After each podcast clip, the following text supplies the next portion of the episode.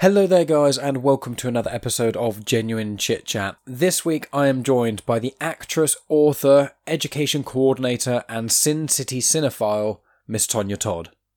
Just a couple of quick points before the chat gets started. Tonya and I speak about quite a variety of different things here, and it's just one longer episode. Uh, one of the things we speak about is one of Tonya's upcoming live performances. Uh, she performs this with a group called Baird at the Bar, and she performs in Caesar and Cleopatra. I've included a link in the description for the live event. It's on August 23rd, and it's at 5 pm Pacific time, which is around 2 am here in England, Greenwich Mean Time. Um, event details and whatnot are in the description.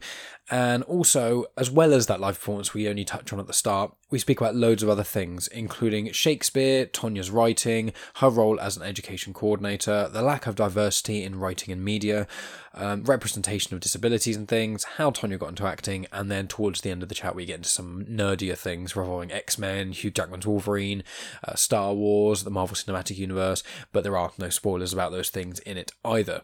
So that's what you can kind of expect from this chat. I will also say that Tonya and I have already got a chat organised in August, which will probably come out, I imagine, September E sort of time. Um, I've got loads of chats recorded right now, so there's quite a few going on.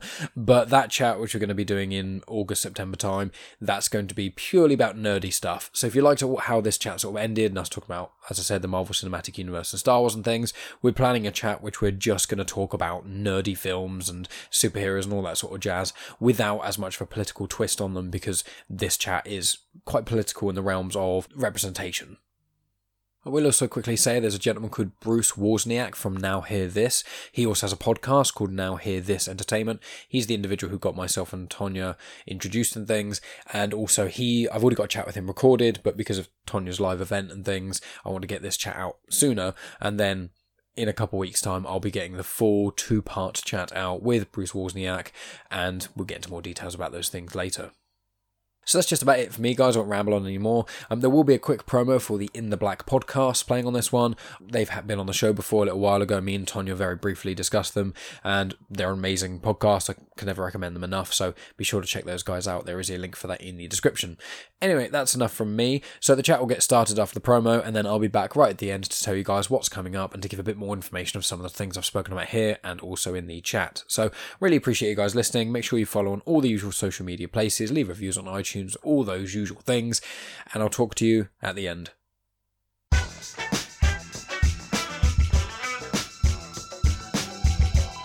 What's up, family? It's your boy Big O, Mr. In the Black himself, host of the In the Black podcast. Join me and my co host, Phil the Orange Crush. Hey. And Rick Hustle Hard. Hey as we discuss the current events, social issues, and hot topics going on in your black world. Everything from love to politics, entertainment, financial empowerment, and much more, and all from the perspective of three black working professionals and family men. You can find us on iTunes, Google Play, Stitcher, iHeartRadio, and pretty much anywhere else you can stream your podcast from. So come join in on our conversation. And as always, informed, intelligent, in the black.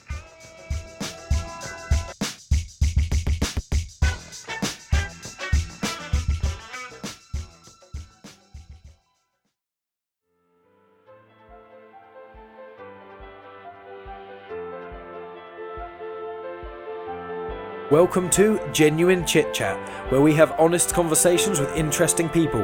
And I'm your host, Mike Burton.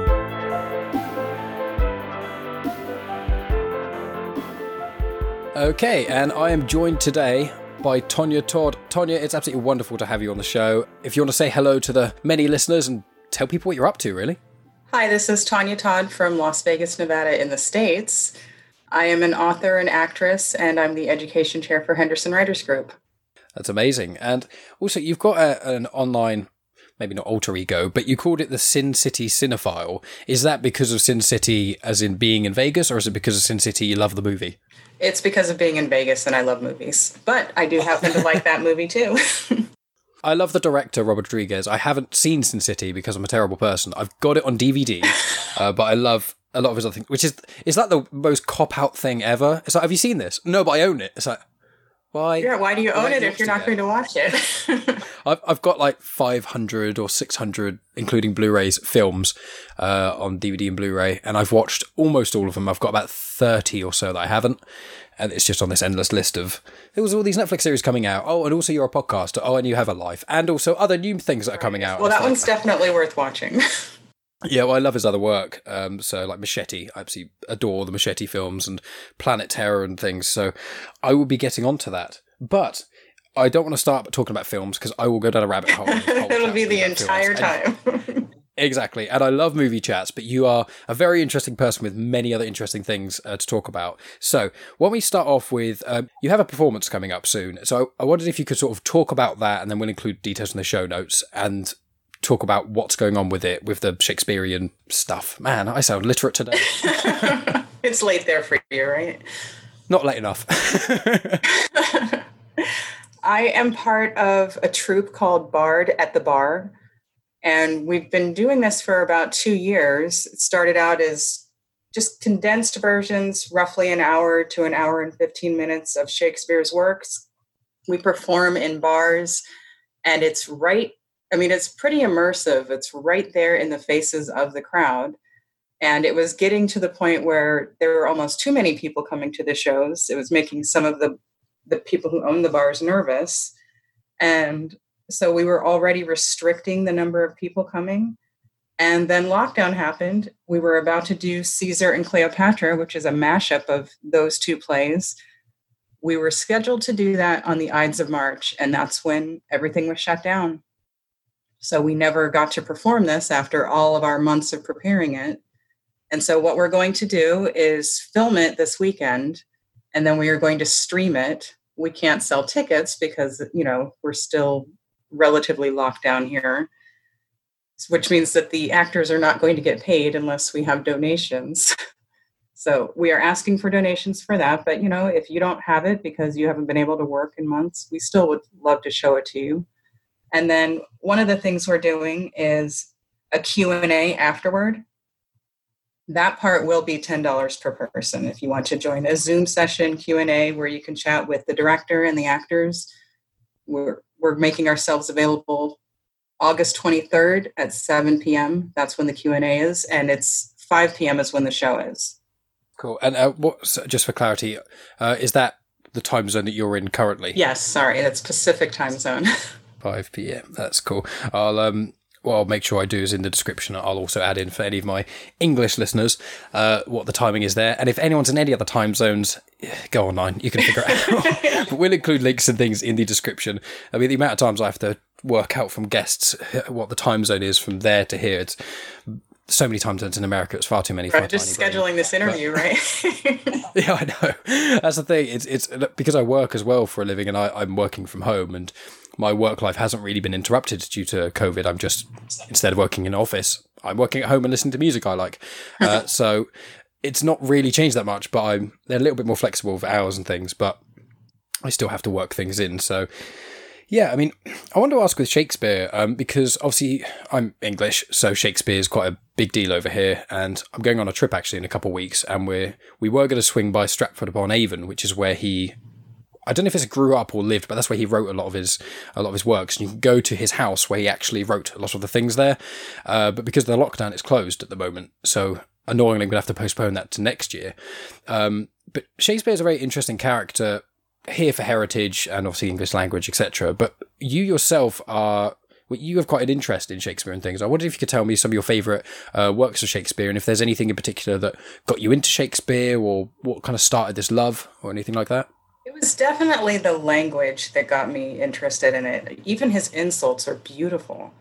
And so I, you know, I read the the condensed versions as a kid.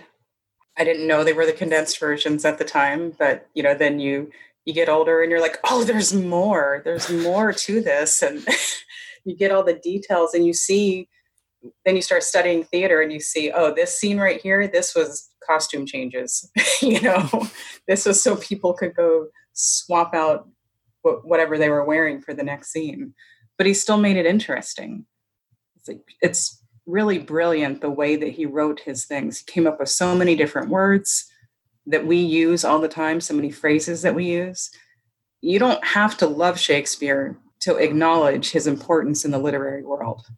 It's a very good way of putting it. I mean, I learned about it uh, about it about him in school and things, and I find that it's quite hit and miss. Not only with as an audience, but also what, what you sort of choose in a sense of, you know, I was a teenager when I uh, read Shakespeare and things, which is probably the worst time to get anyone into Shakespeare is when they're a teenager and they think they're a know-it-all, and especially me is, oh. Um, so we read King Lear, which the story is fairly good, but we read the we read i think it wasn't the condensed version i think it was the normal full-on gigantic version and no one in the class could really deal with it very seriously and the teacher wasn't great at teaching it and we were just sick of it but i remember that in primary school so this was i can't remember what it's called over there but when i was about eight um, eight years old i saw a performance of macbeth and they, they came to the school and they did it and i was absolutely mystified That's a great one to see. it's so good and it's so much fun and also uh, midsummer's night dream that's a cracking one as well. So I've, and obviously everyone knows Romeo and Juliet, you know, that's one of the, if not the most famous story ever, um, apart from arguably religious doctrine, but it, it's one of those things where he, as you say, he's had such an impact, he's impossible to ignore. And even if you don't specifically like his works as in the written form or anything like that, an old English teacher of mine actually said uh, to me, he was like, the thing is with Shakespeare, it doesn't matter if you like him or not, because he created like two or three stories, which nowadays I think the teacher said he was like, there's like 10 or so stories essentially, and every everything else is just a complication of that story. So there's like the lover's tragedy. Well, that's Romeo and Juliet, and obviously, you know, West Side Story. That's basically the same thing again. And with Macbeth, and with Much Ado About Nothing being a comedy, and it's, it's if you check his stories and then you check all of stuff that comes out today, you can match so many stories to the core ideas of what were going on in those original ones. So, uh, do you have like a favorite story of his at all? My favorite tragedy is Hamlet, and my favorite comedy is A Midsummer Night's Dream. But my name is Tonya, and Titania is a derivative of that. So I am the fairy queen.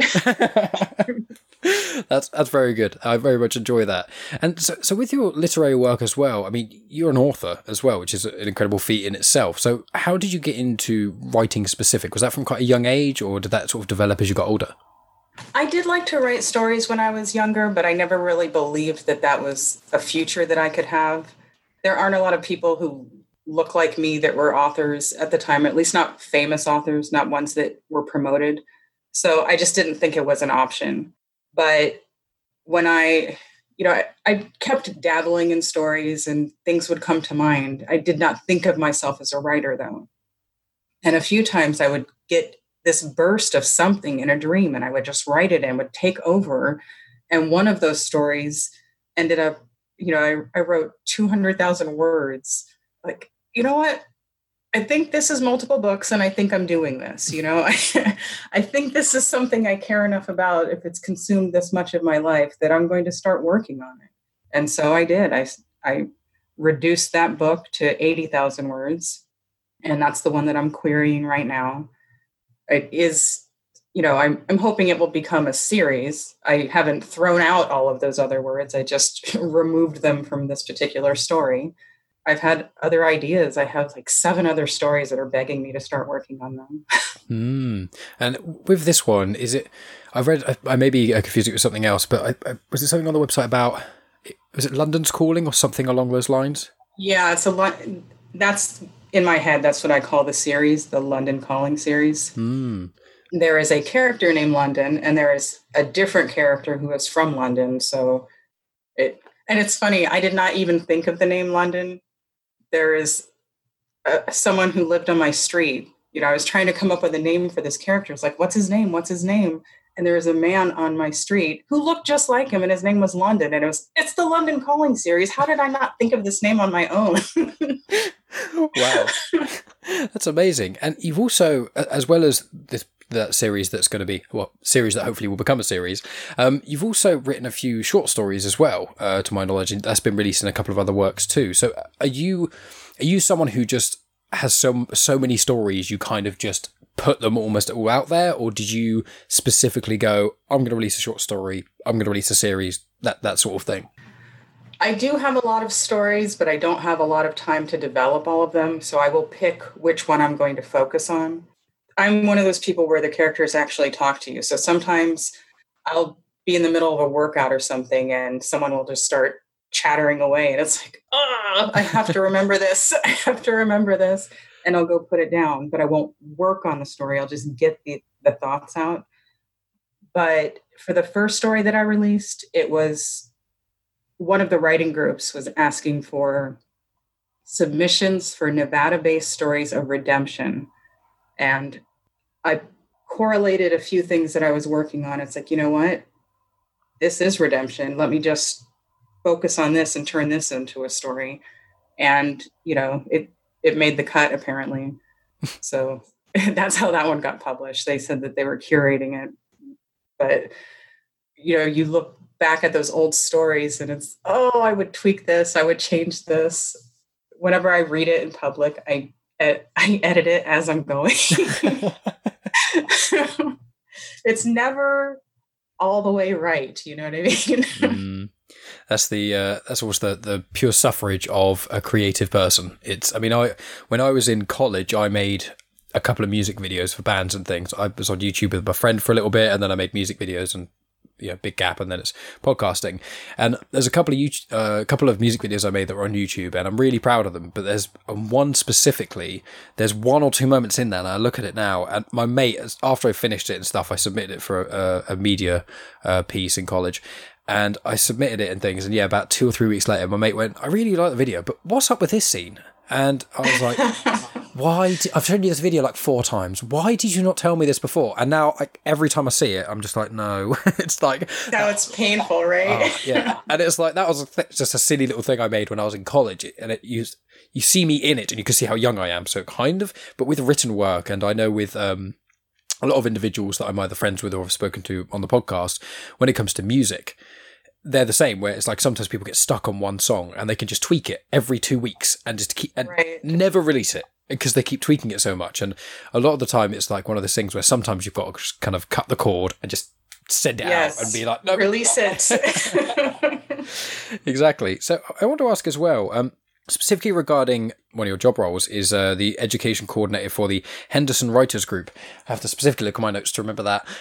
How I'm interested to know sort of what that generally entails, um, how you sort of got into it, and then well, I'll ask you those two first, and then we'll kind of bounce off that. So, what does that sort of entail, and how'd you get into it? After I wrote those 200,000 words and realized, okay, I need to figure out what I'm doing here, I joined Henderson Writers Group. I started going, it's not the only group that I joined. I'm part of several literary groups here, but they were very welcoming. Gregory A. Kompes, who is an author, was the president at the time, and he took me in and mentored me. And the whole group was just so wonderful and welcoming that when it came time for elections, I was slightly coerced, but you know, I was grateful that it happened to run for education coordinator. And so I've, I've been doing that for about three years now.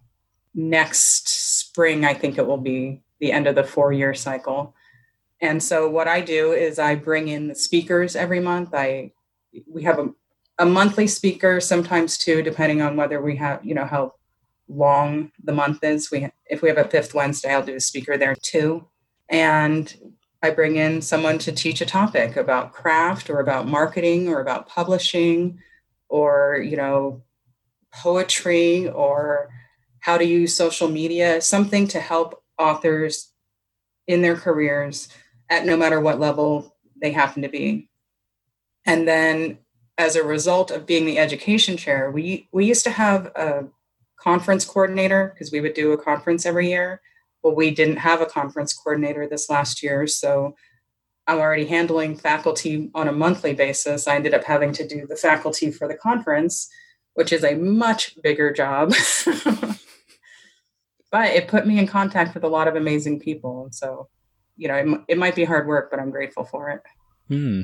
And so, bouncing off that, uh, one of the things that I noted on your website is about diversity in literature. And you said slightly earlier on in the chat um, about people who don't look like you. And so, you're a person of color. And with that in itself, obviously, I'm I'm a white person. I'm a white male from England who's 26. So I'm pretty uh, the privilege ladder, regardless of people's ideas of how much privilege there is or isn't. I I'm pretty high up. I'm not going to deny that, and I'm very thankful for that. So I want to ask, keeping it in that sort of realm.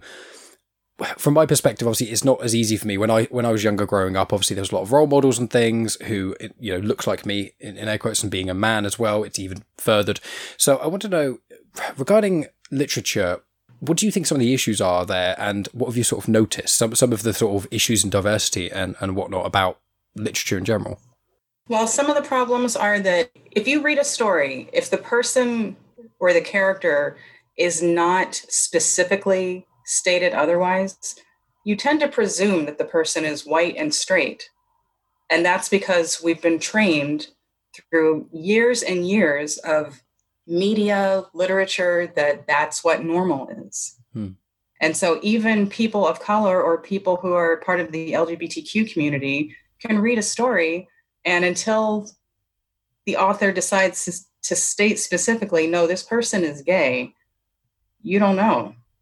And that's problematic because that causes identity issues in in readers. I mean, when you're growing up and you're reading all these amazing stories, but none of the main characters look like you. It tells you that you can't be the lead in your own story, that you're you're put on this planet to be the side character for people who look like that. And even with, you know, white characters, you're taught that the fairer the skin, the more beautiful the woman, which is ridiculous because there are beautiful people of all different shades. Oh yeah, 100% it's a it's a very it's one of those situations where I've spoken to other individuals, uh, both of color and white, um, who with with this scenario, it, it's one of those things where it seems like the solution is going to be a long one, but it's as long as enough if there's enough diversification, I think, in, in the literary world, both from an author's perspective and also characters within that. Do you see some, do you see the literary world changing over the last sort of few years and things, or, and also how do you think it's, it's going to go in the years to come? I've seen a call for own voices stories. I mean, it's, it is very long and complicated. And hmm. every time we, we as a collective world try to fix something, but we introduce a new potential problem so there's the call for own voices stories, but then the publishing industry wants you to have to focus on your diversity. Well, why can't we just tell a story about falling in love or trying to find a job? Why does it have to be, oh, I'm having trouble because I'm other? Hmm. You know what I mean? Yeah. I've been trying to query this book for a long time and I've been told things like my character isn't black enough. I, have been told this by white agents that your character is not black enough. Well, not all black people are exactly the same. And who are you to tell me how black is black enough? Hmm. And you hear things like, because my my character is very anachronistic because she's she uses the same kind of language that I would, and that would be the that's going to be the case for all of my stories that they all carry some piece of me. This one happens to take that piece of me. So they want the story to focus more on her struggles with being Black. Why, why can't that just be one aspect of her life? Why does that need to be the problem in the story? Because that also tells people that that's the only story that Black people have to tell. And that's a problem too. There's, there's, I don't know if you've heard the danger of a single story. I've not. Please inform me. I will send you the it's a it's a TED talk. I will send oh, it to okay. you because awesome. I think it would be really beneficial for just everyone to listen to this story. Yeah, I'll listen to it in the show notes. It. If this is the only narrative that you hear, you're going to believe that that's the only narrative that exists for anybody who looks like that. And yes, racial problems do happen, and yes, people have you know people who are gay come out at some point but that's not the only narrative that they have going on in their lives and all of their stories should not have to revolve around that. Hmm. i will say that the theater has done a, a better job of ignoring race not ignoring it but not using it as a reason maybe not to cast someone. I saw hamlet in london and i want to say it's 2017 and tom hiddleston was hamlet. But the person playing his father was a very dark black man. And the person playing his mother, I can't remember her name, but she was wonderful. I believe that she was of Indian descent, and nobody cared. They were a family. It didn't matter. And King Claudius, he was a white man. So in the theater, they just integrate everybody and you tell the story. Diversity is less of a problem there. I will say that in film, they tend to want it to seem more realistic in terms of, well, if your shade is this and your shade is this, you can't be a family. Mm. But people are made up of interracial families all the time. Yeah, I was going to say as well with the with theatre. One thing I, I noted was um, with Harry Potter and the Cursed Child, um, which if anyone is listening and doesn't know about Harry Potter very much, there were seven books. They made eight films, well, seven main books. They made eight films, and then years later, J.K. Rowling made a book which is basically just a script for the stage production.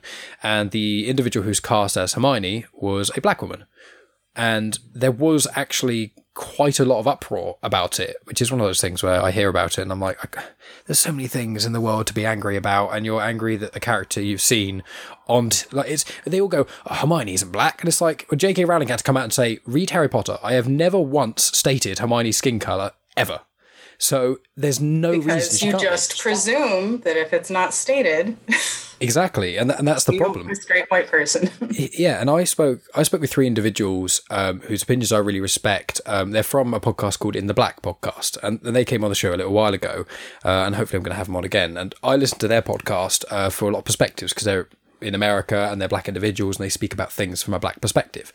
And one of the things we spoke about, uh, which I found interesting, or rather one thing I heard about them speak about on their podcast was exactly what you said. And they said, especially when they were younger, if they read any books or heard a description of anyone who was in a, in a hero, they would see them as white. And one of the weirdest things that, that struck me was one of them said and asked the, the other two, it was like, um, when you guys used to imagine and have daydreams about being a superhero, did you imagine yourselves to be white?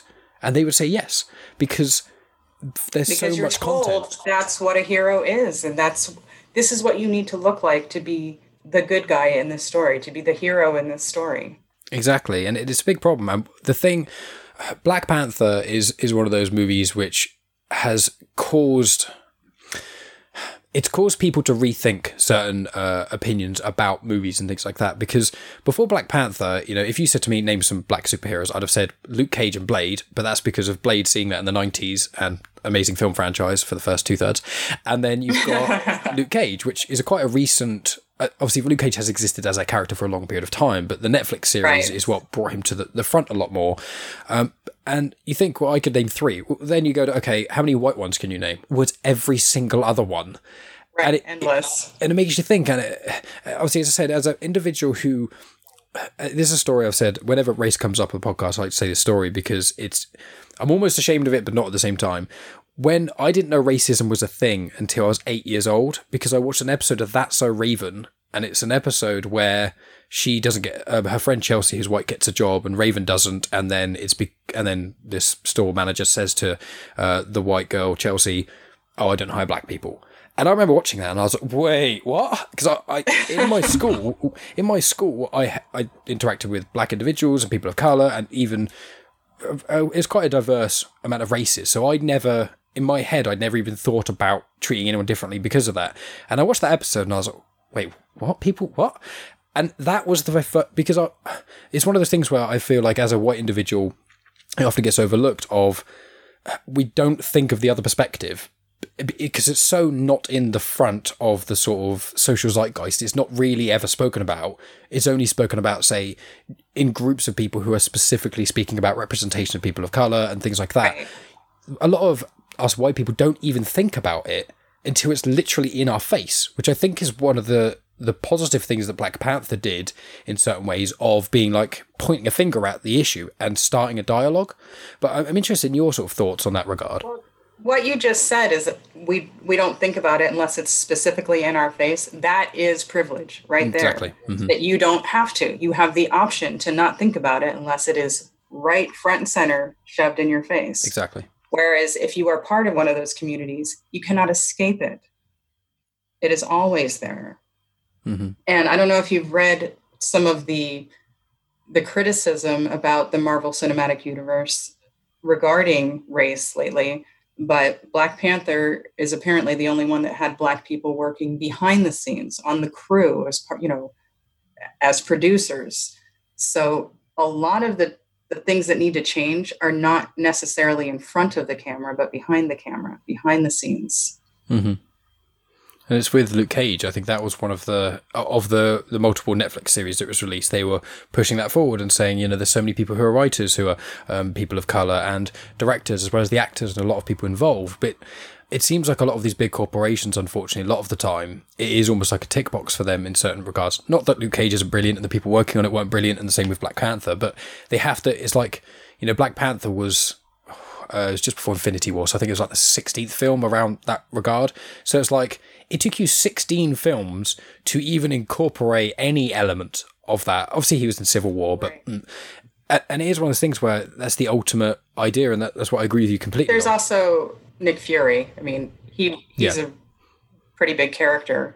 He didn't used to be he didn't used to be white. I mean, they the comics actually changed him and modeled him after Samuel L. Jackson. And then they're like, who are we going yeah. to get to play him? Well, how about the guy we modeled him after?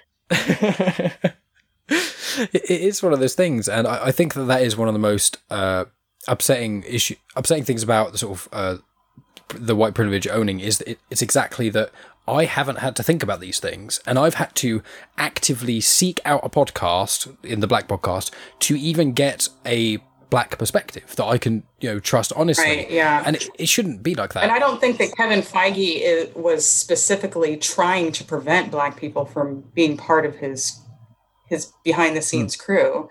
I think it just isn't something that he thought exactly. About. And I think that's the biggest problem with, with these sort of things. It's just these things get overlooked because if if the person in charge or make, pulling the strings or anything, if they aren't thinking about this element of things, it may not come to the front line for ages. It's like an afterthought which is one of the issues that people said mm-hmm. about Black Panther once again, which is obviously it's great in loads and loads of ways, but it took so long to get there.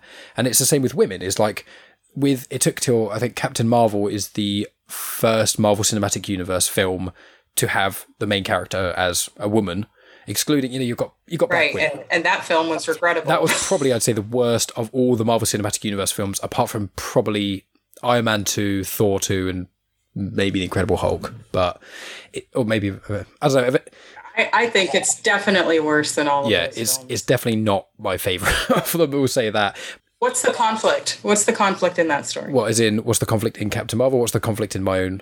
Yeah. Uh, no. In Captain Marvel is that she is she's a strong woman, but then she gets brainwashed, or she loses her memory rather, because then this controlling force of people are trying to use her power for their own sort of good and trying to shield her from being able to see what she truly was. Which was even more powerful than she was for the rest of the film, yeah, right? Exactly. Yeah. So at what point were you worried for her safety? Uh, I can't remember. I think that's probably one of the things about the film. I don't think I ever was. That this character has no weaknesses in this film. Mm.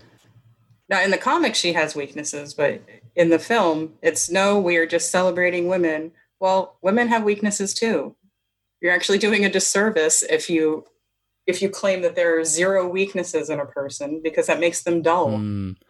Also, they portrayed her as very manly, and that's again associating power with being a man. Mm.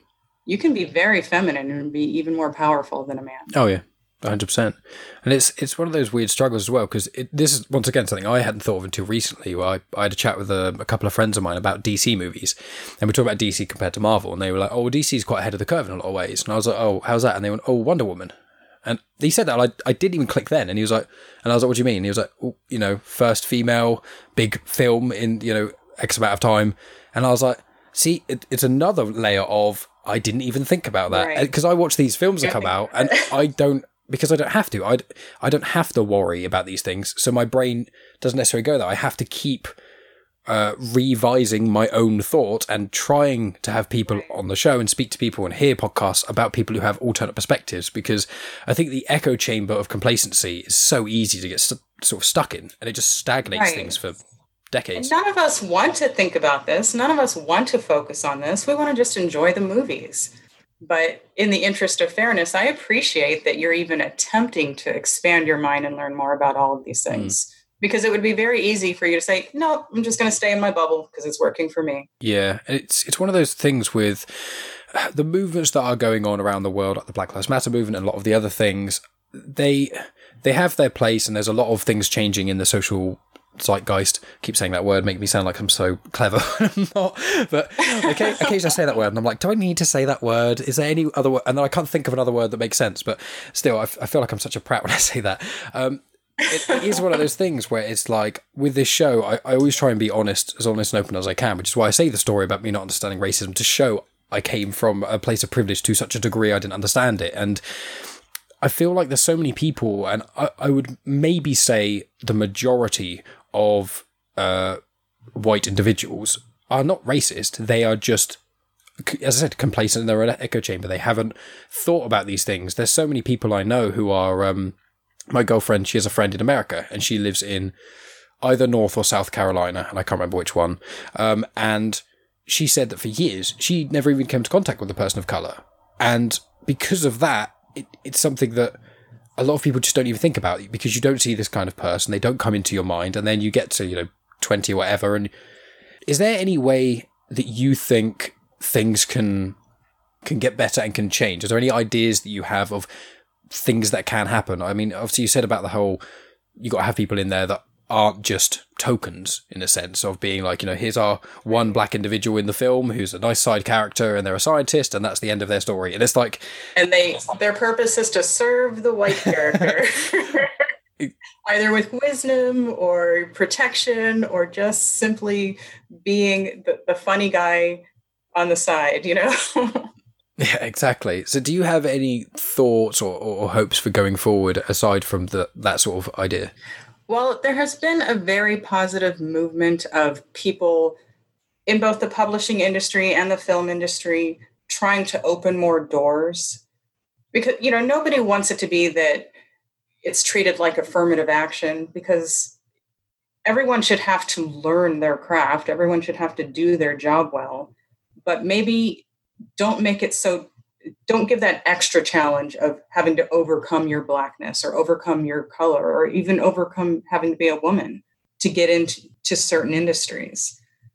If you open your own network to more people who are different from you and i think this is advice for everyone not just white people i think everyone should be more open to accepting people who are different from them within their own networks because that's how the real work gets done. That's how promotions happen. You you know somebody. It's almost always people that you happen to know. Well if you don't spend any of your time with gay people then you're probably not going to incorporate that into whatever work you do.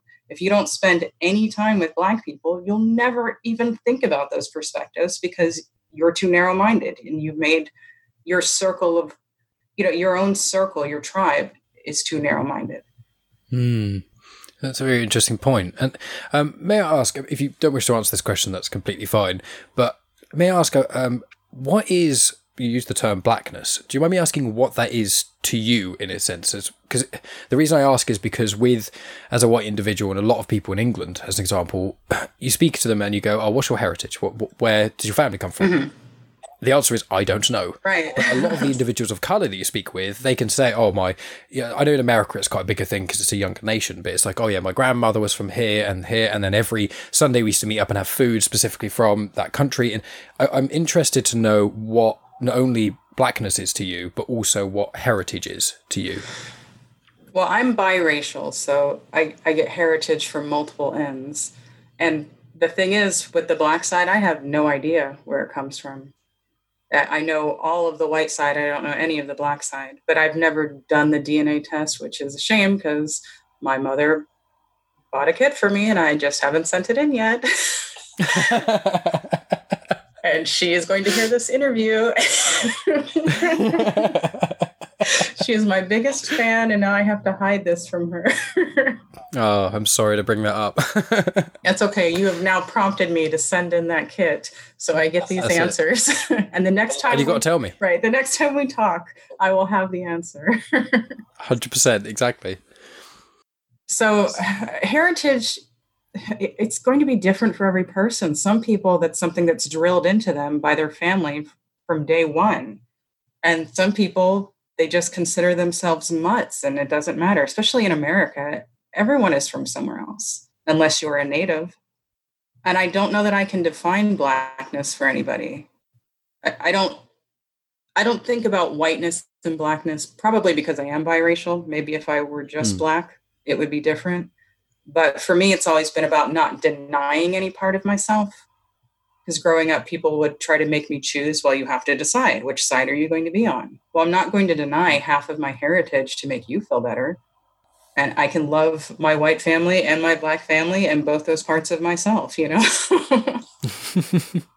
That's, a, that's, an interesting way. I, I like to ask um, or i've asked people previously and I'm, I'm, always intrigued by that because the term blackness uh, from what i've heard of you know this podcast that I listen to and things, it, it, gets brought up quite a lot in the black community and things. And in America, I feel that skin color is more of a divisive factor than it is over here in the UK. Because in the UK, I'm not saying we're less racist in the UK, but it's it's more classist than racist, right? well, there's definitely a lot of that, um, but it's also it's it's a very strange thing. I've explained it before uh, on the show to people, but it's in America. It seems to be you know it's there's a lot of the white and black, and then there's also Mexicans. They're the, they're almost the three groups that are basically spoken about a lot of the time. Whereas in the UK, it's not quite the same as that. I, to my knowledge, I'm I'm not saying there's no racism in the UK from white to black people, obviously, but from what I've seen and experienced and things, there doesn't seem to be as much of a white and black racism clash. Like you know, you guys have got issues of police brutality, Black Lives Matter, all those other things, but over here it seems to be more so against immig- immigrants, but it seems to be worse when the immigrants are of color. So, for example, people from Poland come over here quite a lot. I've got a friend of mine called Justina. She came on here. She's Polish. No problem with people coming over here. I'm not hard on that sort of jazz. But she's from Poland. She's an immigrant. There was a while that a lot of English people were, oh, all these Polish and all that sort of stuff. And then that slowly has tweaked into now more against people who are from the Middle East. But it's against people who are Muslim which is a really weird thing because it's like you're against someone who is an immigrant because of a religion, which doesn't represent all the other people in the religion, but it seems to be kind of worse than the uh, racism against people who are, say, immigrants from Poland, because generally, if you're from the Middle East and things, and I think a more common factor is if you worship Islam, you are more likely to have a darker skin tone. And I feel like that factor mixing with immigration is a part of the problem in the UK, but it seems to be a lot against immigration, which is weird for an island who's been yeah. conquered a hundred times. It's like we, like we are an island, like we are, we are all immigrants, and it's it's kind of interesting over in America where it's it's a similar thing, but it, it just seems like in America is much more of the skin color more so than the immigration. But I don't know if that's just from an outsider perspective. Obviously, I think geographically speaking, it's a bit different. I think a lot of that has to do with the way slavery ended here. Mm. And, you know, slavery happened all over the place, but it was, it's not something that this country let go of easily. And then the residual pain and the residual clashing that happened for years over that is just not something that this country has healed from yet. Add to that there is colorism because the lighter your shade, the more likely you are to be considered safe, which is ridiculous. And it doesn't matter how you look, it matters what kind of person you are. There are all different types of danger, whether it's a physical threat or one to your mental health or one to your career. I, I just cannot fathom judging someone's value based on their appearance there could be a brilliant mind in there. There could be just an amazing heart in there, but you can't get past the color of their skin, then it's really your loss. You know what I mean? Hmm. I just last week I did a film on colorism and I play the mother to a very dark little girl who's, you know, from her point of view, the world is different than it would be from my point of view because I'm not so dark it's really a heartbreaking film. When we were supposed to do this before lockdown, but you know, it couldn't happen, and things opened up very briefly here. And they're like, well, let's do it now. Let's just do it now. And it, it was before George Floyd and all of that, because this stuff was happening before it was exposed to the rest of the world, you know. I also did a film earlier this year called To Kill a Cop, and it's about a white cop who kills a black person. and it's mm. just, wow, all this stuff that I was already working on before these issues came to light for the rest of the world. And so it's been kind of a surreal experience. You know, is kind of to teach people stuff. And then it's like, oh, do I do I want to promote this film that now feels like I'm making some big statement? And it's a it's a great work, you know, that it was the writer's first job, and I thought he did a really tremendous considering it's his first time, I was really impressed by by the level of writing. And then I know some of the people who worked on it and they're amazing actors. So it's a great story regardless of what else happened this year. But then this did happen this year and when the trailer came out, I was a little hesitant to share it with people at first because you were just learning some really dark and negative things about people that you thought we were friends or you you thought were allies. And I, i'll be honest i'm grateful to know the truth. It's better to know now but it's still heartbreaking to to hear some of the things that are said in response. People that you thought were decent people i had to unfollow them because it was just yeah i'm, I'm not putting that in my brain. I'm not i'm not putting that into my world. And I'm glad to know now that you are not a person I can be safe around. I'm glad to know that you're not safe. You're not an ally. But I'm also sad to lose these people in my life. Hmm. Yeah, it, it, it was a very, the combination of obviously George, George Floyd's death, as well as a lot of the other circumstances that happened very close to that time, mixed with social media being the amplifier that it is, as right. well as lockdown ramping everyone's emotions even higher yes. than normal. It, it's a very it's it's just hard to describe, isn't it? Because over here we did have not to the same degree, but we did have protests and things for Black Lives Matter um, as well. You know that it moved me to tears to see that, to mm. see the support from around the world. But that was the one that got to me when you, you hear Black Lives Matter. And it was just, oh. and I know I'm a sucker for an English accent, but it was just, it was so powerful that people were, they were, I mean, it's scary to join other people right now because of lockdown. Mm. But to see the outpour of support, I mean, all you can do is send love. It's not like you can vote, it's not like you can change the way things are here, but just feeling that love sent from across the pond you know it was it was inspiring and it was a challenging that week was very challenging.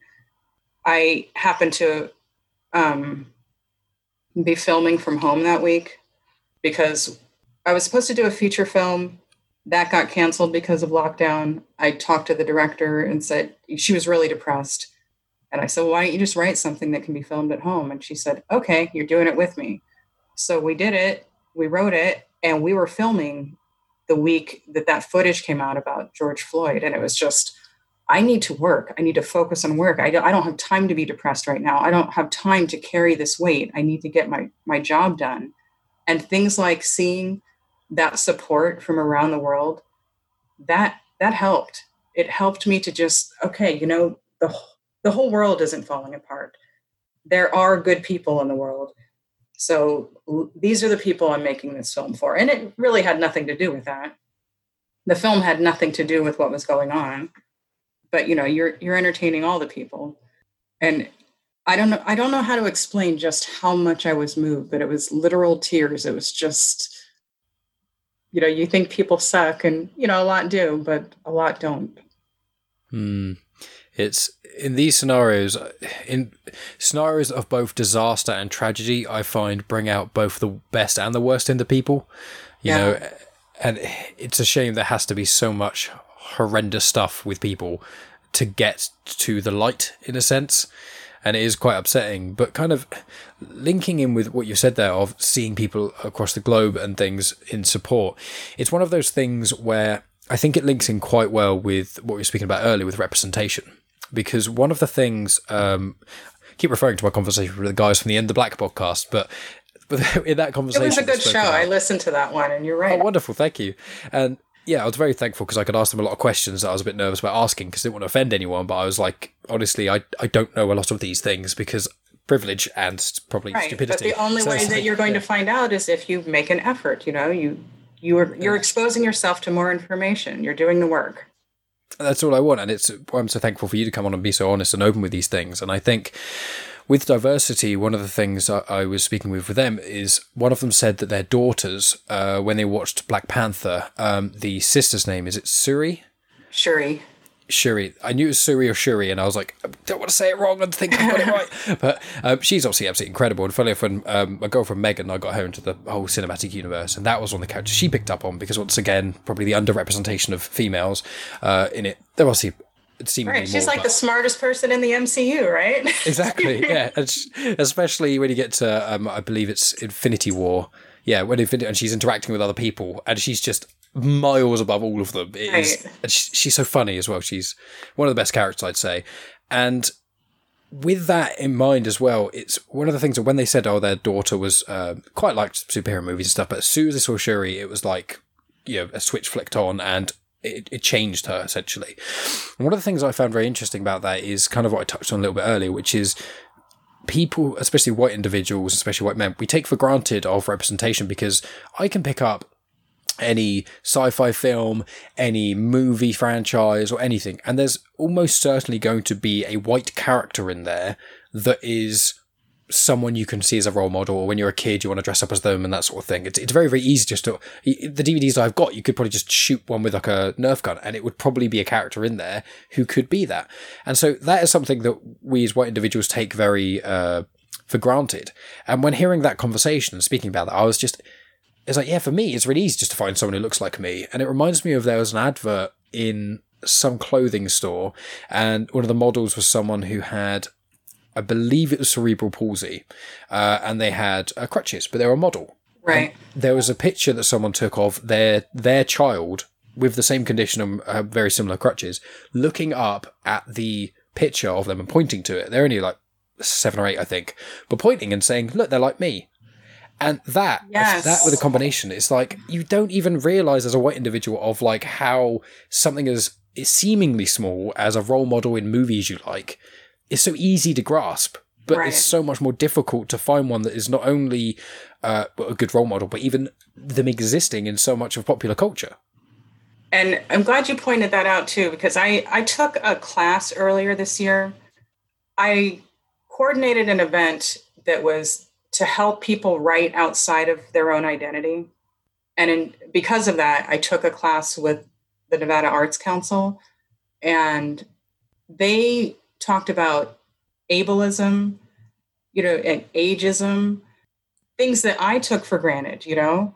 Okay, so I'm very well aware that there is there's a prejudice against some women. There's a prejudice against people of color. There's a prejudice against LGBTQ community, but it just didn't occur to me the prejudice for people who are maybe in a wheelchair or have to use a cane or have some kind of mental disability, you know, because of my own privilege, because of my own little bubble that it was like, well, this isn't a problem for me. So I wasn't thinking about it.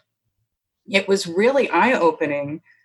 Just if you go into most buildings, you can see hey, I wasn't thinking about people with disabilities. They were not thinking of you. And if you are someone who has to struggle with that, you feel that every time you go into the, you know, you're struggling to get into the doors.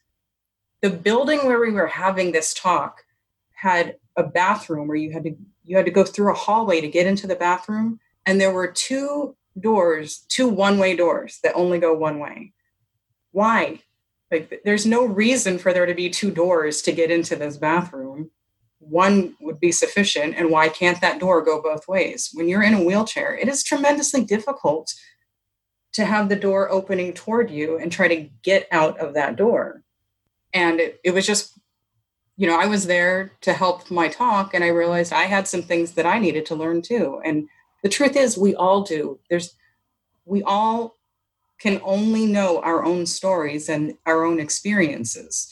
So read more books, watch more stories about people who are different from you, engage with people who are different from you. Don't go up to them and say, Teach me all the stuff I need to know about this. Don't put the burden on your learning on them, but be aware that people are different from you. And even even something like eh, one of the things I learned was when you're when you see someone who maybe has a disability and you go open the door for them, they may not want that. You could be hurting them if they're trying to get the door and you open it.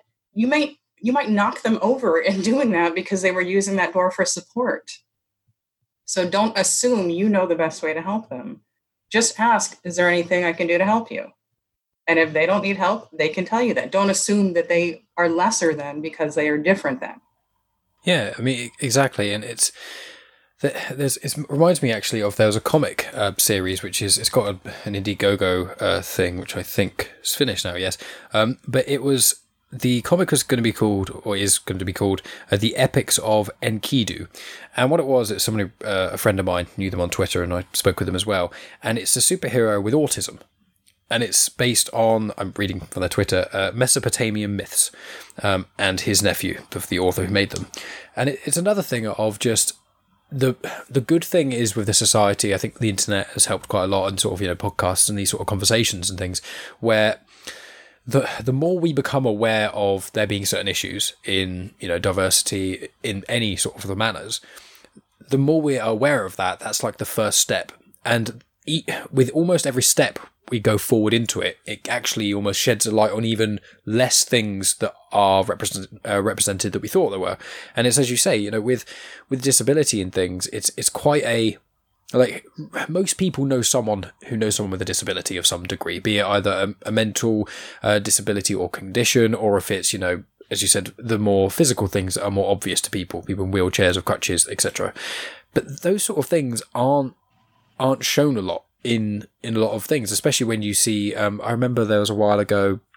Uh, there was a Down syndrome girl who I think was like a clothing uh, it might be Gap or somewhere like that, but it was some sort of clothing company, and she was uh, she was the model, and obviously it made her life, and she was so excited, and it was great. But then so many other individuals with Down syndrome saw that and were inspired, and then they felt like uh, they because I think I read the article and it was speaking to a few different people interviewed, and they were saying like they always felt so weird, but just going into a shop and having a picture of someone who looked like them in that shop as well, it, it really helped them. And it's all these little ways that I think people undervalue and don't realize can really help people.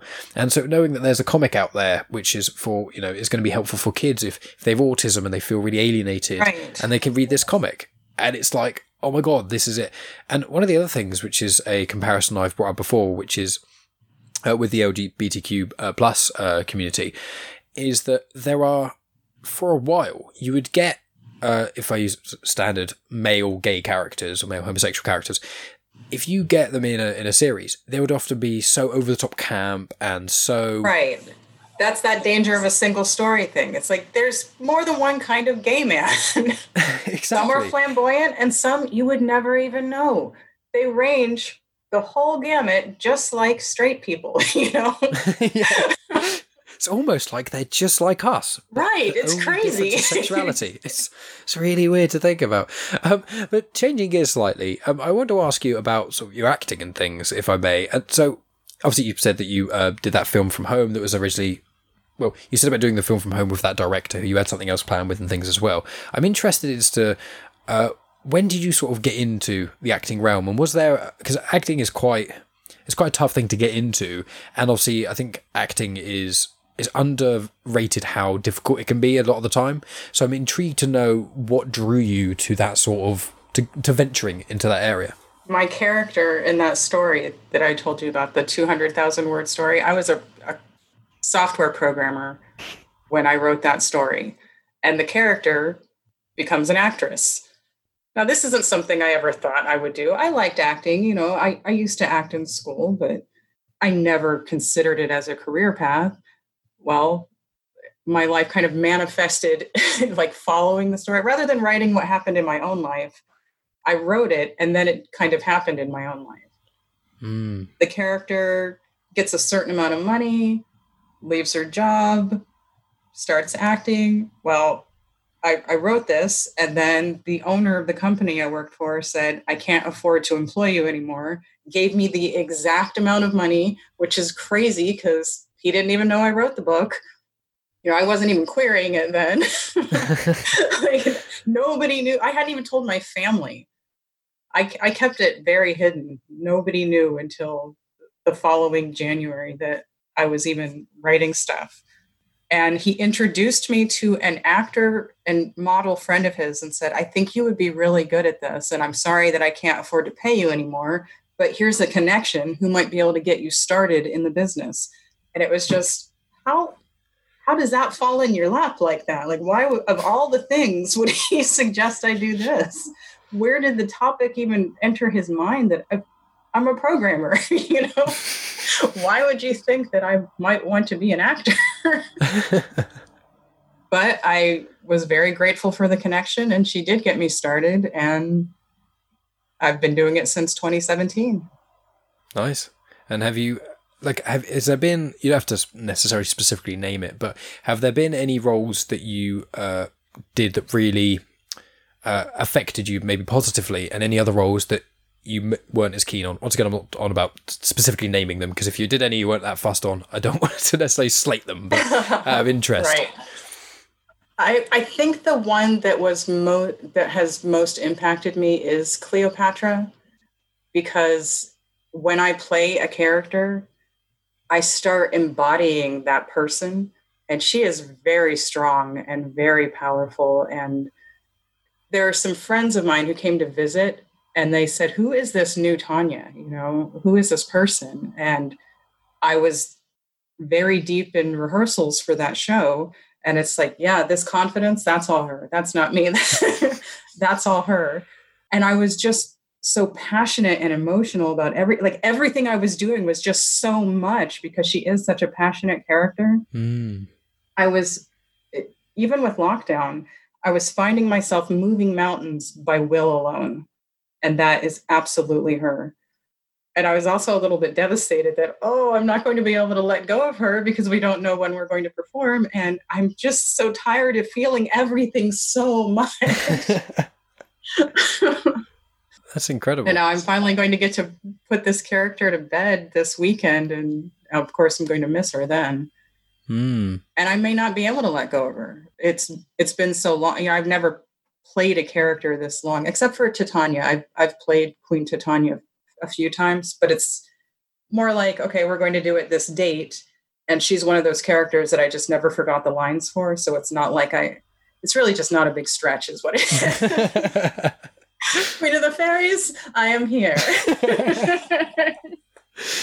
uh, are there any characters that are of like film in general or uh, theatre that would be like your dream role, like a like a, a character that you saw and you'd like, I'd love to do that in a sense. I want to play Storm. Ah, nice from X Men. Very nice. Yeah. I think it's quite sought after that role. I think you have to try quite hard to get. yeah. And I might be too pale to play her too. I might not be dark enough. Mm, it depends where. The- I'm also on the tall side, and I don't know that they want a five ten storm. Well, they it's one of the, they got a they got a very short like, Hugh Jackman to play Wolverine. Uh, sorry, very tall. Uh, Hugh Jackman's quite tall. Wolverine's really short, so maybe they could flip that. Yeah, and he was fantastic. You didn't even care that he was way too tall to play the role. No, no one didn't even. I think no. because it's a big character. Even though he's short, he's a huge character. Yes. Like he's just his personality wise, he's huge, and you embody that. I, I feel bad for the next person who has to tackle Wolverine. Oh yeah, he set the bar so high that it's going to be impossible. And for so long, you know, we've had all these amazing Jokers that okay, well, no one's ever going to be able to play the Joker but it was one performance. What was he in? 10 films? yeah, I think because you've got the Wolverine trilogy, you've got the original X Men trilogy, you've got the first class trilogy, but he's only in the first one as a cameo. So that's like two of them. Uh, so yeah, there are and obviously Logan as well. Uh, yeah, right. there's there's there's a lot. And Days of Future Past. Yeah. You know? oh mate, there is a, a lot of. It's funny because um, my girlfriend Megan, she uh, I got into the Marvel Cinematic Universe, and I've got to see a lot of the DC movies. We haven't yet watched Wonder Woman, but I'm going to get to watch that kind of in, uh, ready for 1984. And she when I mentioned her about X Men, and I was like, I do want to show you the X Men films, but the problem is there's the original trilogy, which the first two are great, the third one's terrible. Then you got kind of the next trilogy that's actually a prequel trilogy, which the first two are amazing and the third one is very good. And she's like, but isn't there also a Wolverine trilogy? I was like, yes, there is. There's X Men Yes, Origins there Wolverine is. and Logan and the Wolverine. And in X Men 2 Days of Future Past and X Men Origins, they all show a slightly different origin story of Wolverine as well. And she was like, this all sounds far too complicated. But the one thing that she knew for certain was Hugh Jackman is Wolverine. That was that. Yeah, that's the, the one thing she knew. yeah, she hadn't seen any of the films. She just knew that Hugh Jackman, he's Wolverine, and it's like exactly as you say. Some people get typecast in maybe the wrong ways, but I think Hugh Jackman is really just all these reboots of X Men constantly coming out, and then he's like, Right. he's still Wolverine.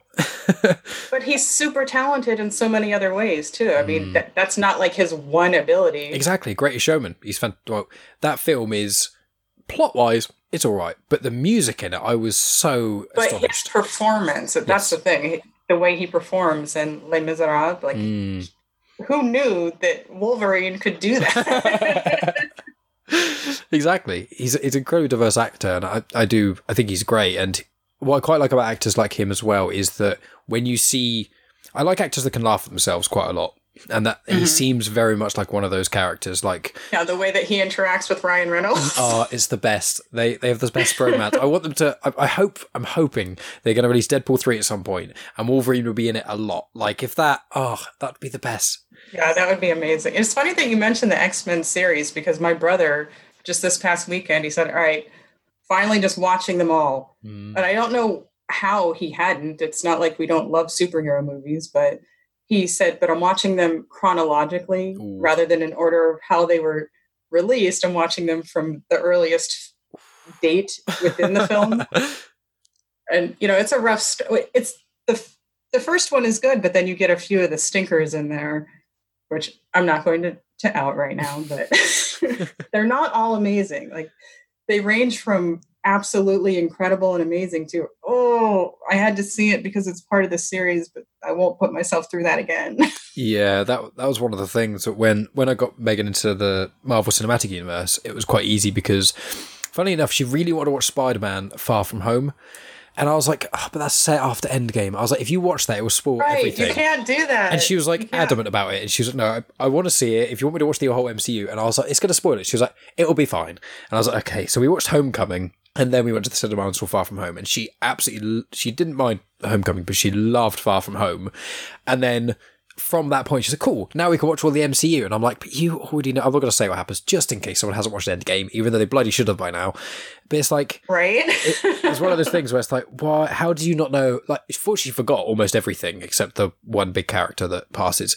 But it was like we started again. Unfortunately, with the MCU, I was like, there's not that many bad ones. Like, I was like, the generally the worst one for me is probably maybe Iron Man two. I don't know. We had this vague discussion earlier, but the worst ones are still enjoyable. you for me. liked Iron Man three more than Iron Man two. Yes, I'm one of those people. It's weird. I know. It's we were in sync with almost everything else, and it was like, wait, what? I know, I know. It's terrible. It's. I mean, Iron Man One. I think is still one of the best cinema, superhero films ever. I'd argue. Yeah. I mean, I I, prob- I would say I prefer Ragnarok, Infinity War, and Endgame, but it's one of those films. It's very Dark Knight esque, where it's like. It's superhero enough to be awesome and nerdy, but it's also grounded and realistic enough to be just a standalone amazing film. I think that Captain America is the only one that got better as it Hmm. went along. Yeah. Like each one was better than the last. Although, you know, two and three are arguable. Hmm. They're very different types of films. And Civil War is so close to being an Avenger film because there are so many characters in it. Yeah, exactly. And a lot of people are like, let's just kind of forget about Age of Ultron and let's just keep Civil War. We can have that as Avengers 2 instead, which I liked Age of Ultron. Not as much as the other films, but But it had its moments. And, you know, if we didn't have Age of Ultron, we would not have that epic moment in Endgame that we're not going to spoil for anyone who somehow has not seen it. No, exactly. It's got like threads. It, it does work out nicely. But sort of linking in with that, because I said to Megan, I do want to get her to watch the X Men films at some point because I'm like, well, Logan is incredible. Days of Future Past is incredible. Uh, and I think First Class is incredible too. And then X Men 2 is incredible. But then, Yeah. then there's a few which are pretty good. But then there are a couple that are just. You just watched it like, Like the this- first one, maybe it doesn't hold up now, but at the time it was great. Mhm. Yeah, hundred percent. And you can do more with films now. So I'm not going to criticize the first one because of what it was at the time. But yes, they improved upon it with the second one. And then the third one, oh my God. Last Stand. Oh, that that is We'll blame Batman for the, not Batman, we'll blame Superman for that one. Superman Returns. Oh yeah, Well, it's- it's also as funny with uh, with Superman is that Superman. I've always had a big problem with, with DC. I've always leaned more on Marvel. I'm not a massive comic book nerd, but I've, I've read a few. I've always leaned more on Marvel than DC because Batman's really cool and I like him. But then obviously you got Spider Man who's really cool. Wolf- Wolverine is quite cool and badass in a similar ish way to Batman being kind of badass and not really giving a crap about things.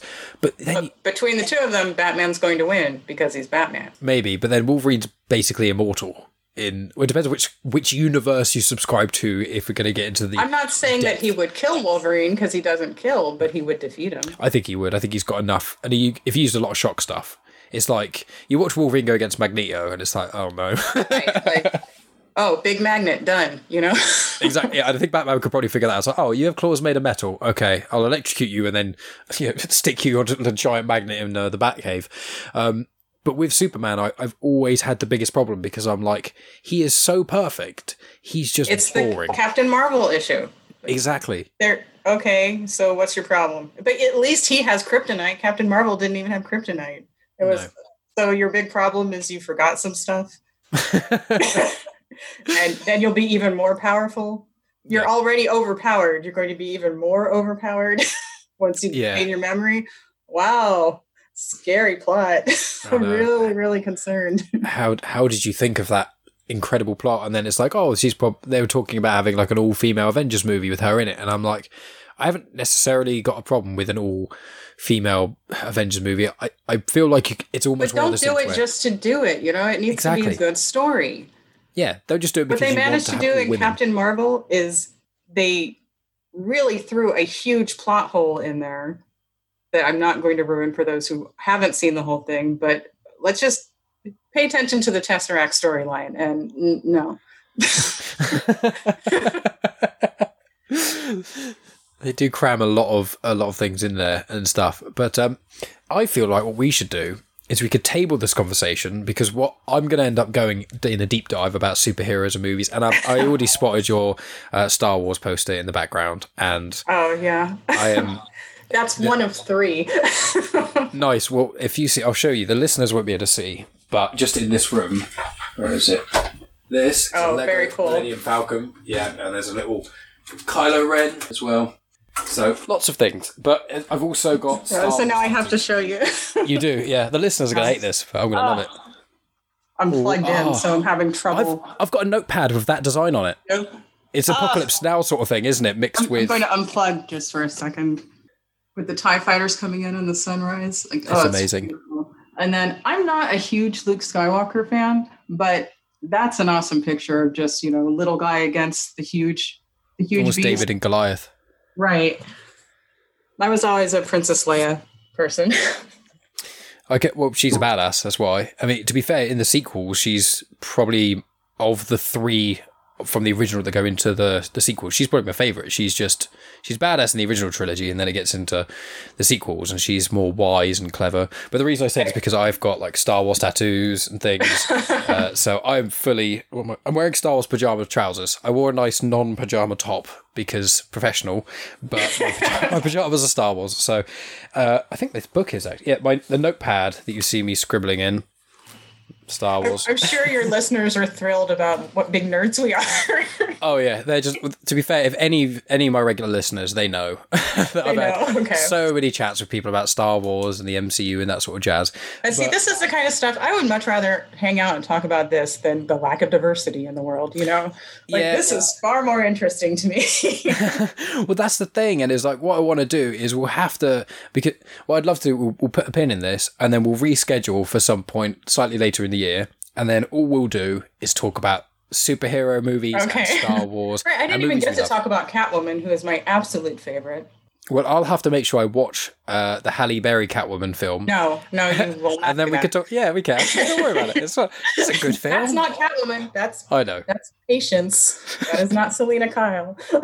I know. I've seen from what I've seen in Gotham. I didn't. I didn't manage to finish Gotham. I got series four or five, I think. But I watched Gotham. and You see the young Selina Kyle, and then obviously you see Hathaway's Catwoman in Rises, Dark Knight Rises, and then there's also in the original. I can't remember which one, but of the four original Batman films, there's the Michelle Pfeiffer Catwoman as well.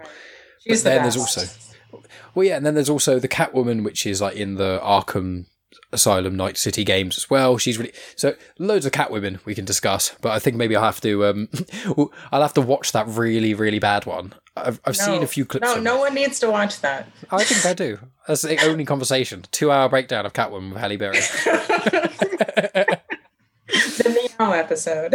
oh yeah it's that's going to be my highest downloaded one ever that's going to shoot me into podcast superstardom just talking about You know that what's funny? You never know the things that are going to hit with people. The hmm. blog post I have that has seen the most hits is why Grease 2 is better than the original. Why would I, I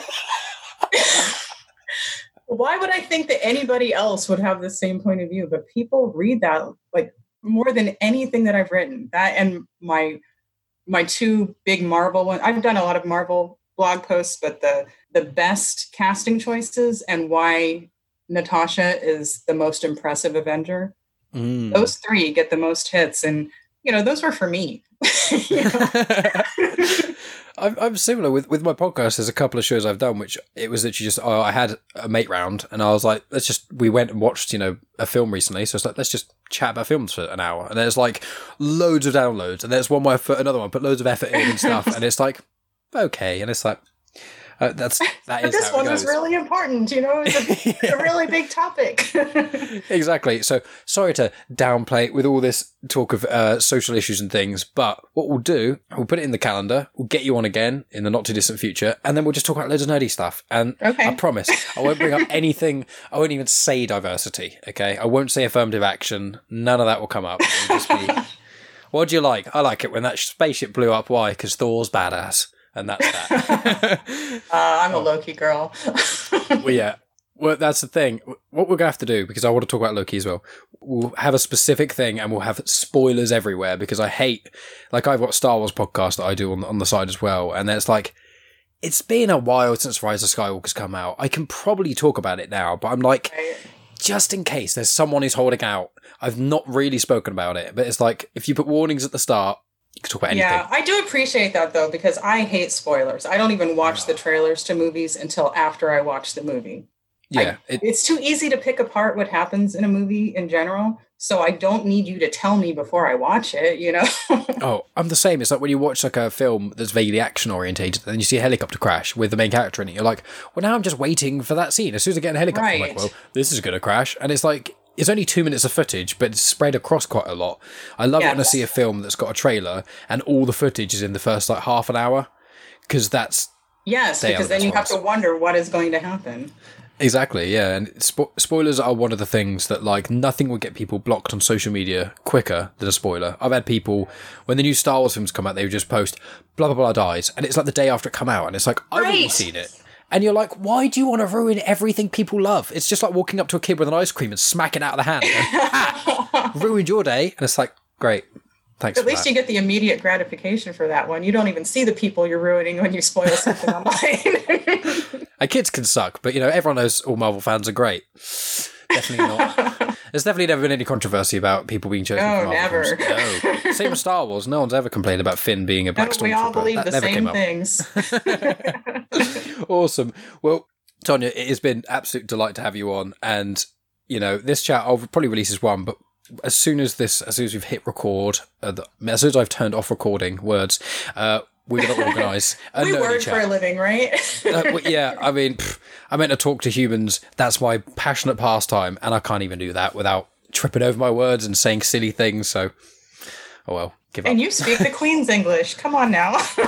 I don't know about that. I mean, people down south of England, we we mispronounce our T's quite a lot, so we don't say water. In this podcast, I say water and I pronunciate. One of my ma- of my mates is that, "I mate, can you get me some water, please?" It's like, where's the keys? where, where did they go? exactly. I don't speak the Queen's English. I speak some sort of mishmash of slightly better vocabulary than probably for my age, but also a lot of bad pronunciations and putting the wrong words in certain places as well. It is so. funny how as soon as someone opens their mouth in England, they're judged. It, that's the thing. It's not their skin color. it is. So where's your accent coming from? You know? Do you pick up teas? Is your pinky in the air when you drink from a teacup? Because if not, It is. down the socioeconomic ladder. awesome. Well, we'll hang up here. Is there anything you want to add? I'll include links in the description to um, the Bard at the Bar performance, as well as your website, misstonyatodd.com, uh, and it's got your blog and all that sort of jazz in there. Is there anything else you wanted to add before we hang up this? no, it sounds like you've covered everything. Wonderful. My notes have worked. Awesome. Well, it's been absolutely delightful chatting with you, Tonya. Thank you so much. You too. Thank you for having me. And that's the end of the podcast. Thanks as always for tuning in, guys. As I said in the intro, make sure you check out the show notes for all of Tonya's social media, her website, the upcoming Facebook Live event she's got with the theatre group, and many other cool things too. I also want to reiterate that Tonya will be coming on the podcast again in a few months' time just to talk about the things we spoke about at the end there, just nerdy stuff to do with Marvel and Star Wars and DC and all that sort of jazz as well, including the infamous Catwoman, I'm sure will come up. I need to make sure I uh, watch a bit of that before I chat with her so we can have a little laugh because I've seen clips of it on the internet and it is not good. uh, anyway, um, so coming up in the next few weeks, uh, I've mentioned it a couple times over the last few weeks um, in this manner or that manner. Uh, essentially, I'm going on holiday with Megan on tomorrow. Actually, um, we're not going abroad, obviously because of COVID and things. So we're just going to travel around England for a while, going up to Liverpool, then Blackpool, then the Lake District, and then coming back down through Stratford upon Avon and Warwick to go to Warwick Castle and stuff. We've got a lot of cool things planned there. I'm going to do some recording and things. Um, there's a potential chance I may meet someone who could be a guest on the show, but I'll maybe see about that after I've spoken to them. Um, but I've got, I'm going to try and keep my Instagram and to some degree my Facebook sort of updated as what I'm kind of doing. Uh, Twitter, I'll try, but obviously with such a smaller character count, it's kind of hard just to you know copy and paste from from Instagram and Facebook to Twitter and things like that. But keep an eye on my Instagram primarily and Facebook. Keep an eye on the videos. I'll probably be uploading stuff to there. And also in the car rides, what I'm going to do is I'm bringing my phone along, obviously, uh, and I'm going to be recording basically me and Megan, almost documenting what we've been getting up to. So it's going to be kind of like a travel blog sort of thing. I haven't figured out exactly when I'm going to release it because our travels end on the Tuesday. Uh, so we're starting on Monday, then traveling and stuff and doing things for like a week and then we should be getting back the following Tuesday. So, you know, it is kind of like nine ish days. So I haven't decided if I'm going to release the episode on Sunday like I always do or usually do. Or if I'm gonna release it a little bit later, so it includes everything. I don't know. It'll depend how much I've got recorded. But just for clarity, next week it will not be as good quality as it normally is because I'm not lugging around all my podcasting equipment all the way with me, as well as my laptop and everything else I'm taking, just so it can be a bit better quality. So sorry for your audio files. I'm hopefully the microphone on either mine or Megan's phone will be good enough. So if you're interested in that, make sure you tune in for next week and subscribe and whatnot. Uh, after that, as I said, there's going to be the two-parter with Bruce Wozniak. Um, I've got the two-parter with Janine Mercer recorded as well, uh, so that I'm quite excited to get out too. But she said there's no real rush for that, so that might get sort of hidden away a little bit for a while. I did do a chat with Scott Weatherly of the 20th Century Geek podcast, who I've collaborated with in the past. We've got other things coming up too. That's going to be a two-parter. I'll probably be releasing that a little bit later as well. Uh, we speak about crossovers and some sort of sci-fi films from early eras, how they use special effects, Red Dwarf, Doctor Who. So it's another really nerdy chat, but that is like more specifically around sci-fi and sequels and comics and crossovers and all those sorts of other things. But they're the kind of things I've got in the bank at the moment. I'm not doing any more recording for the next two weeks, and then I've got about one recording a week until like mid September, and I've, I'm going to take a pause in accepting new podcast guests for a little while, um, just on the basis that if I didn't have any more guests at all from today, as in that I've already booked, so I've got some recorded and planned uh, over the coming months. But if I don't p- book a single new guest, and I do all the ones that I've got recorded at the moment, and I and I also release I release all the ones I've got recorded at the moment, and I do all the ones that I've got planned. If I do all of that and release them and don't pick a single another guest, I'm sorted until November. And obviously today is the 2nd of August. So I've got two months worth of recording, potentially even more if some of my planned chats become two parters as well. so there's lots to do. Uh, my 100th episode is coming up. I think this is episode 97, so the travelling one is probably going to be number 98, then potentially the Bruce Wozniak one is going to be number 99. For the 100th one, I've got a plan that my mate Reese is going to come over and we're going to do a podcast. Any long term listeners will know the first episode of Genuine Chit Chat I did, which is called Is It Ever Right to Punch a Nazi? I did that with Reese. He's one of the people that kind of got me a lot of support, gave me a lot of support when I started the podcast. He has been on episodes since then. He's spoken about video gaming nostalgia with my, me and my friend Josh. We've spoken about transgender individuals and some of the sort of ideas going around that uh, to political correctness, which was a year or two released now, I think. Uh, and Reese hasn't been on a little while because obviously with COVID and things, I haven't been able to do in person interviews, and he only lives five, ten minutes up the road. So he's going to likely be the one for the 100th episode, and I don't know if Megan's going to be joining us. Uh, we haven't figured that out. She may not be actually, because she might be tutoring, so it might be just me and Reese chatting about God knows what. I know probably meditation will come up at some point, but anyway. So I've got things recorded and sorted for many, many episodes to come, and then around September, October time, I'm going to start reaching the feelers out, see if I can get some more people on the podcast. I've got about five people who've contacted me who are happy to come on. I've just told them I'm not taking bookings at the moment because I'm so busy. Uh, and I've got a few other people I want to kind of reach out to, see if I can get them on the show. Kind of high shots, but we'll see. We'll see how things go. Obviously, a, great way to support this show is to review on iTunes and things, subscribe, share with your friends, go through the back catalogue, see if there's things that you find other people may like. I've had such a diverse amount of guests and things that there's going to be something you'll find that you enjoy. If you enjoy this one, you can go back and listen to the episode with the In the Black podcast, an episode I did as well with Rochelle Lawson. That's a really popular one. So if you go back and find those episodes about those sort of matters. They're similar to this one. But as I said, I've almost touched every subject. So there's going to be something that you guys find that you like.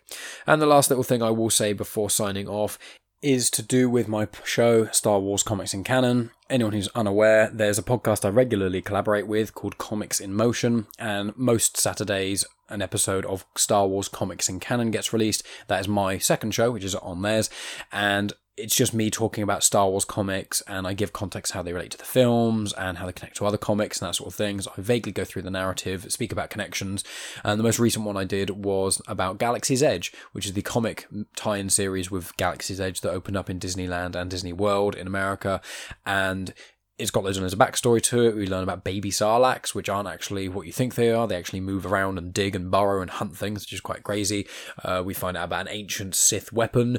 We find out a little bit more about Dr. Aphra. Hondo Ohnaka's involved, who's from uh, the Clone Wars and Rebels. There's loads of little connections. So if you're quite a big Star Wars fan, or if you've, you're enjoying getting into the wider content and you've listened to most of the episodes, then you'll really enjoy that episode too. I will also say that I don't think I'm going to be releasing an episode of Wars Comics and Canon next week, just because I am on holiday and I'm going to try and release an episode of Genuine Chit Chat, but trying to do an episode of Genuine Chit Chat and Wars Comics and Canon and all my other things I've got planned to do on this little holiday, it might be a bit too much. That's why I'm kind of copping out with the Genuine Chit Chat, just recording while we're out things. So that's what you've got in the future over the next week or so. Keep an eye on me on social media. As I said, I use Instagram the most. Just I don't know, just easier, and no one really pays much attention on Facebook. So yeah, really appreciate you guys all listening, um, leaving reviews, sharing the show, all the sort of usual jazz you guys are doing. Really, really appreciate it. And that's about it for me, guys. So as I said, speak to all of you probably next week with the episode with Megan, and then back to the normal the week after that.